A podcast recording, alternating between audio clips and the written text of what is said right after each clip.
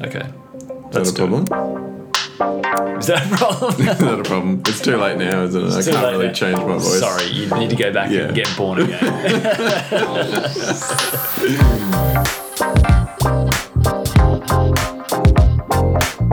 this is Layers, a conversation about building brands with more depth. Now that you've sold the rebrand, you've got sign off, you've got the budget to work with, and it's on you to make it happen. Where do you get started? MC, G'day, Dave. how's it going? Good. How are you? Good. Yeah, really good. It's good. So when you rebrand, does it mean that you've got to change everything from the get go? Well, probably. no, not necessarily. I mean, we've we've been involved in rebrands ourselves where we didn't change everything. So I think certainly in terms of trying to figure out where you start and, and what will need to change and, and what almost that brief looks like that you're pulling together and, and list of checkpoints. The first place to start really is what am I trying to achieve or what am I trying to fix? You know, we talked a lot uh, in the first episode of this series about signs that it's ready for a rebrand, and a lot of those were sort of problems that you might identify. And I guess to link that through to this topic, you know, if you think about, say, if one of the things that you were trying to fix is that my brand no longer tells the right story. Okay, well, maybe your logo doesn't have to change if if your brand story is the thing that's not coming through. That might be more in the messaging that needs updating, or the website needs to change. But you know, it doesn't necessarily mean that you have to change everything. Another example might be if one of the things you've identified that's wrong is that you're trying to be premium, but you know your visuals aren't premium. Well, maybe then you just need to change the visuals, but maybe your messaging is fine. You know, so I think the first place to start is to really think about again why you're doing this, and then what are the things that are kind of broken that need fixing to come into alignment with that. Yeah, because this can be a daunting thing for Hmm. any brand manager. Is like you've been kind of like behind the the rebrand efforts, the push to get this thing to happen, and then it's on you to make it happen. And then you start looking across all things that you need to do. Hmm. And I think the reality of all of the the, the weight of the the project that's ahead just becomes a really heavy burden. Yeah. So it's like where do you where do you even start? Yeah, and there's certainly you know cost implications to that time frame. You know, I think it's important to remember as well that even though we talked about the idea last time of selling the rebrand and assuming that you've got to this point because you have sold it, doesn't mean that all those other concerns and and you know naysayers and other people involved goes away. Like it's not magically fixed. You know, Yeah. just because you've signed off with the CEO on the concept of hey, we're going to rebrand doesn't then mean that they're not going to be with you every step and every decision, you know, including this one of working out, okay, what has to change? They might say, okay, I'm fine to rebrand, but I won't change the logo. And that might present a whole, you know, new set of challenges or things to overcome. Yeah, I think the thing with the rebrand process is there's there's some sequencing that that has to happen, mm. and I think there's there's the there's the strategy and the thinking aspect that needs to happen. That's the first kind of cab off the rank, and then it becomes about okay the identity and their messaging. So these are kind of like the the the foundational kind of layers to to a rebrand, but but then you think about okay where do you apply those things to? What are the physical assets? Where does it where does it go in terms of its um, digital presence? Yep. and and i think then it becomes more of a bespoke situation. If you're an e-commerce brand like probably the first place you're going to go to is your is your website. Yeah. like that's the thing that you're going to you're to address first and foremost. If you're in retail like bricks and mortar retail you're probably going to think about the store experience. Mm. And you probably need to look at like an impact matrix. If you're a if you're a brand manager and you're thinking about where you can affect change most rapidly it's kind of plotting those things on an impact matrix and going okay well yeah the website is going to be the thing that's going to tick sales along. And unfortunately or fortunately they're driven mostly by economic decisions and this is where you got to kind of get your numbers brain on as a as a brand manager and start thinking about like where do you place your bets? Mm. And thinking about it in those those terms. Yeah.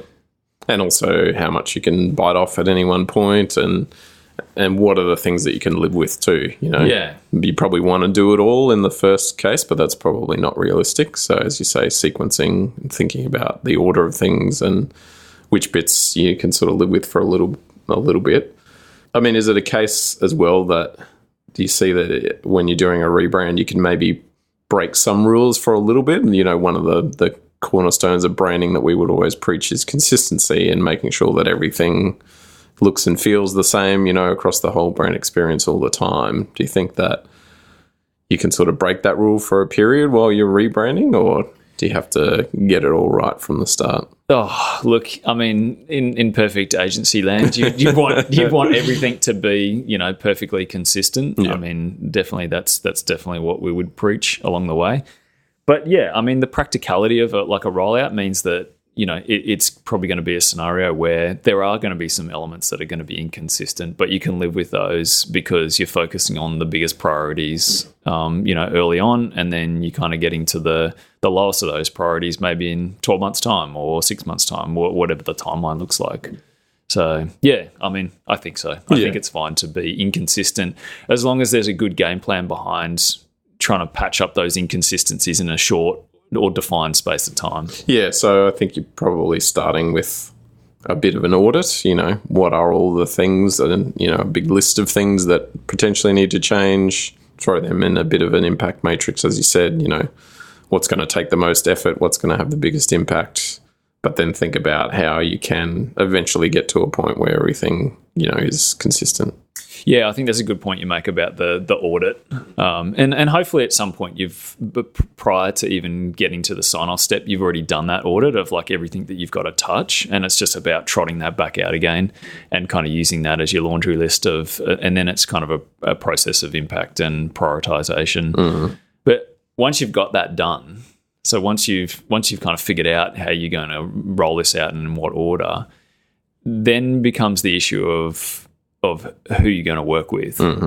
So, and and typically uh, most companies don't do this in house. It's you look to the the agency to try and help you, um, you know, roll this whole thing out. Yep. Uh, Where do you stand on finding the right agency partner? Like, what are the things that you should kind of be, you know, mindful of in that process? Yeah, I mean, there's there's some obvious ones off the top that you probably take for granted, but it's important to kind of vet, and they're things like experience. You know, do they have experience doing the thing that I I want them to do? Yep. History of results. Yeah. History of return on investment. Yeah, you know, are they are they serious and, and experts in the area? In agency land, I guess there's a lot of people that look the same or list a lot of services, and and I guess digging a little bit below that to to uncover whether they actually have a lot of experience or expertise in a particular area is definitely you know a good place to start.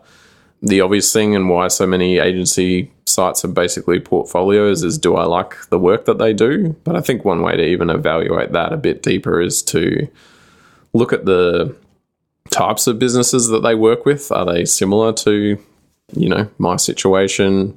It's not that they have to have done, you know, five accounting sites before if I'm an accounting firm, but even when you're looking at sort of general industry or size or whatever, like it's I think it's important to try and sort of align yourself with an agency that has done sort of similar situations to yours before, not just nice work, but work that resonates with your particular industry.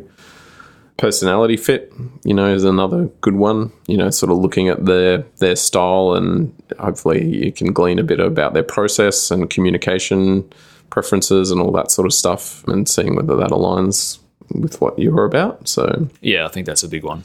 I mean, what about you? Do you, is there other things you look for? Oh, look, I mean, if I mean, we recently had to go through the process because we were trying to enlist a, a development agency to work alongside us in, in another project, and the first thing that we did was we drew up a really good brief, mm-hmm. and that was step number one. So within that brief, uh, there was things like the backstory behind the project. There was the challenges that we were facing in the project. There was personas. There was this idea of like where we want to head, and then you know, kind of potentially some ideas that had already been floated.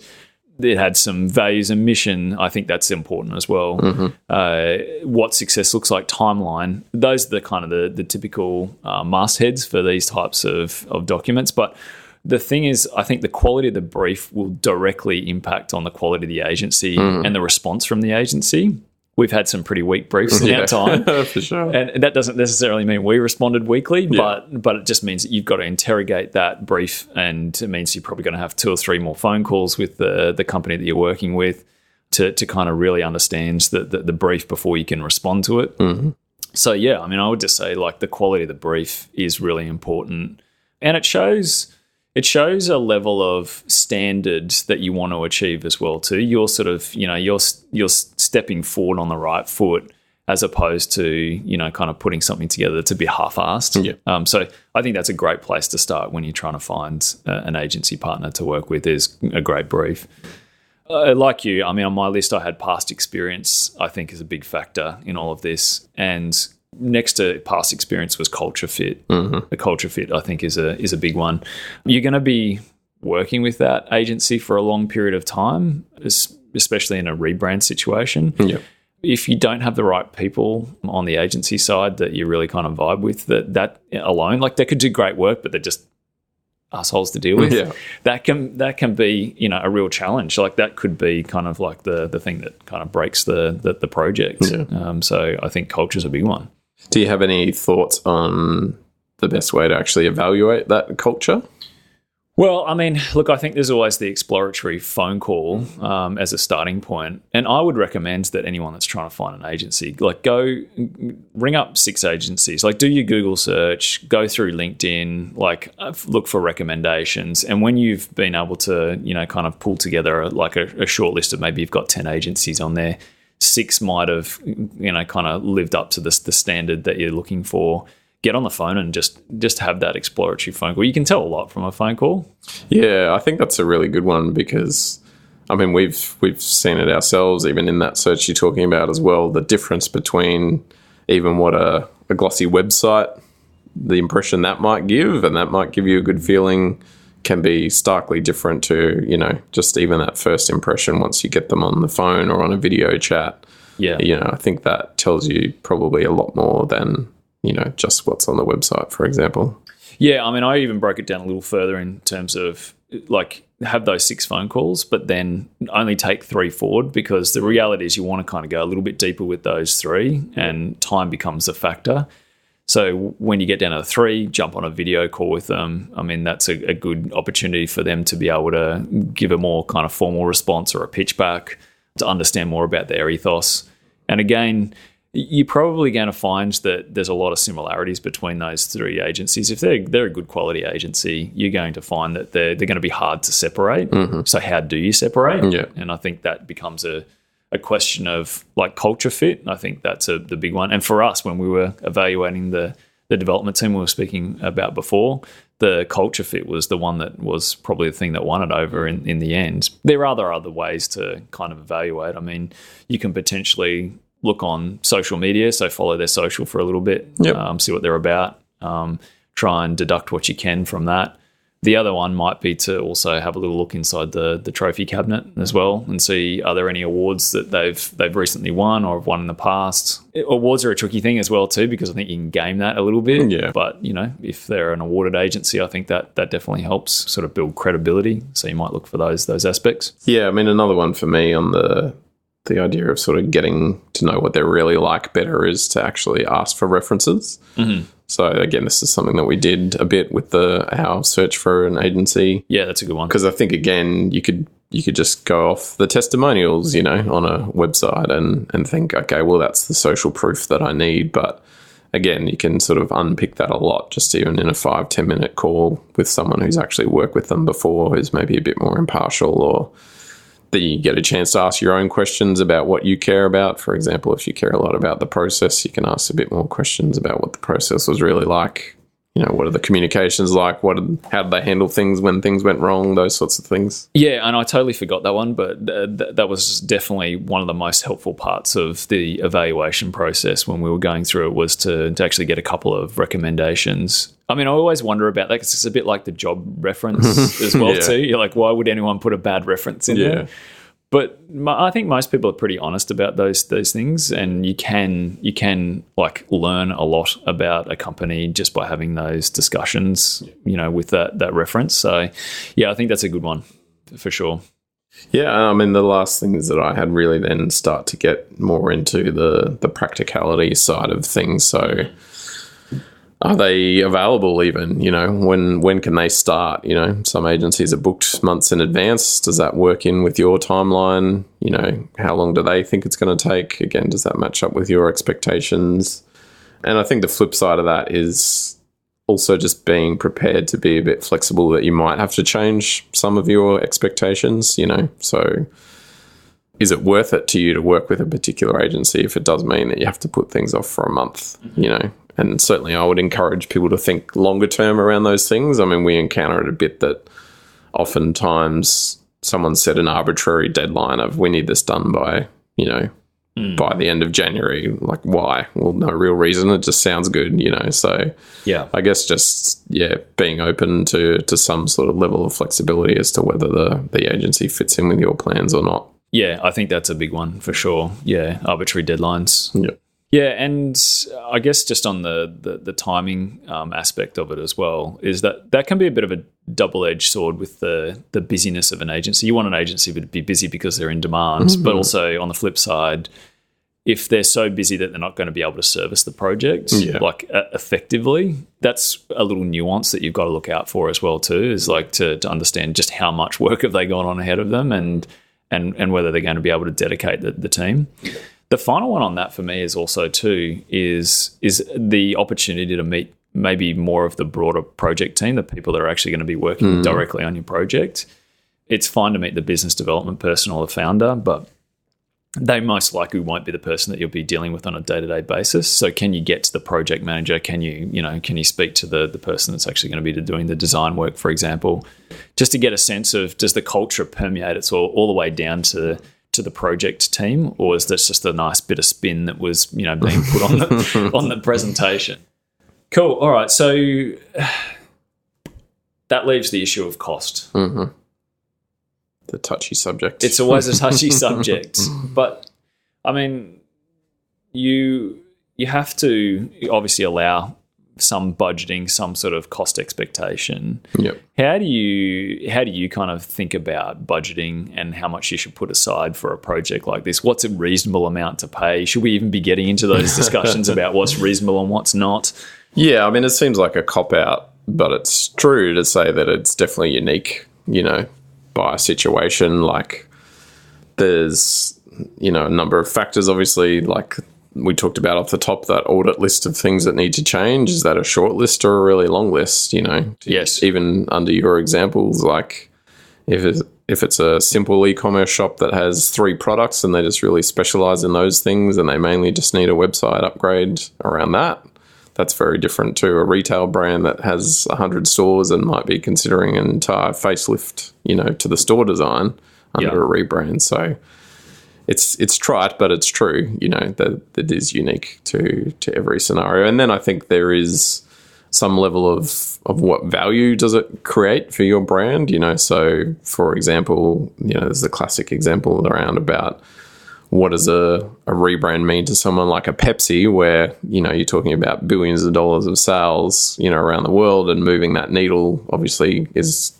through a rebrand could be huge in terms of cost outcome. So maybe they're willing to pay a lot more for their brand than, you know, a cafe around the corner, you know, which is, is likely to only see a small uptick, you know, in terms of total gross sales from a rebrand. So yeah, certainly figuring out the, which can be difficult, the value that it creates for you, you know, and we talked a bit about last episode when we were thinking about sort of trying to sell the costs into your higher ups, the idea of trying to equate it to some sort of successful outcome and how much that's worth. As we acknowledged last week, I guess that can be quite difficult, but yeah, it's, it's at least a place to start and think about. Yeah, I mean, it's interesting. I was reading something today about it in terms of like this awkward dance that always happens where the client says to the agency, Well, how much is it going to cost? And the agency says, Well, how much have you got to spend? And they're like, Well, you tell me how it's going to cost, and I'll tell you whether I can afford that or not. And the agency says, Well, depending on your budget, will depend what services we recommend and that sort of thing. So it's definitely not easy, but I also think that if both sides just give a little and, and are a bit open and honest, you know, you'll probably start figuring things out pretty quickly.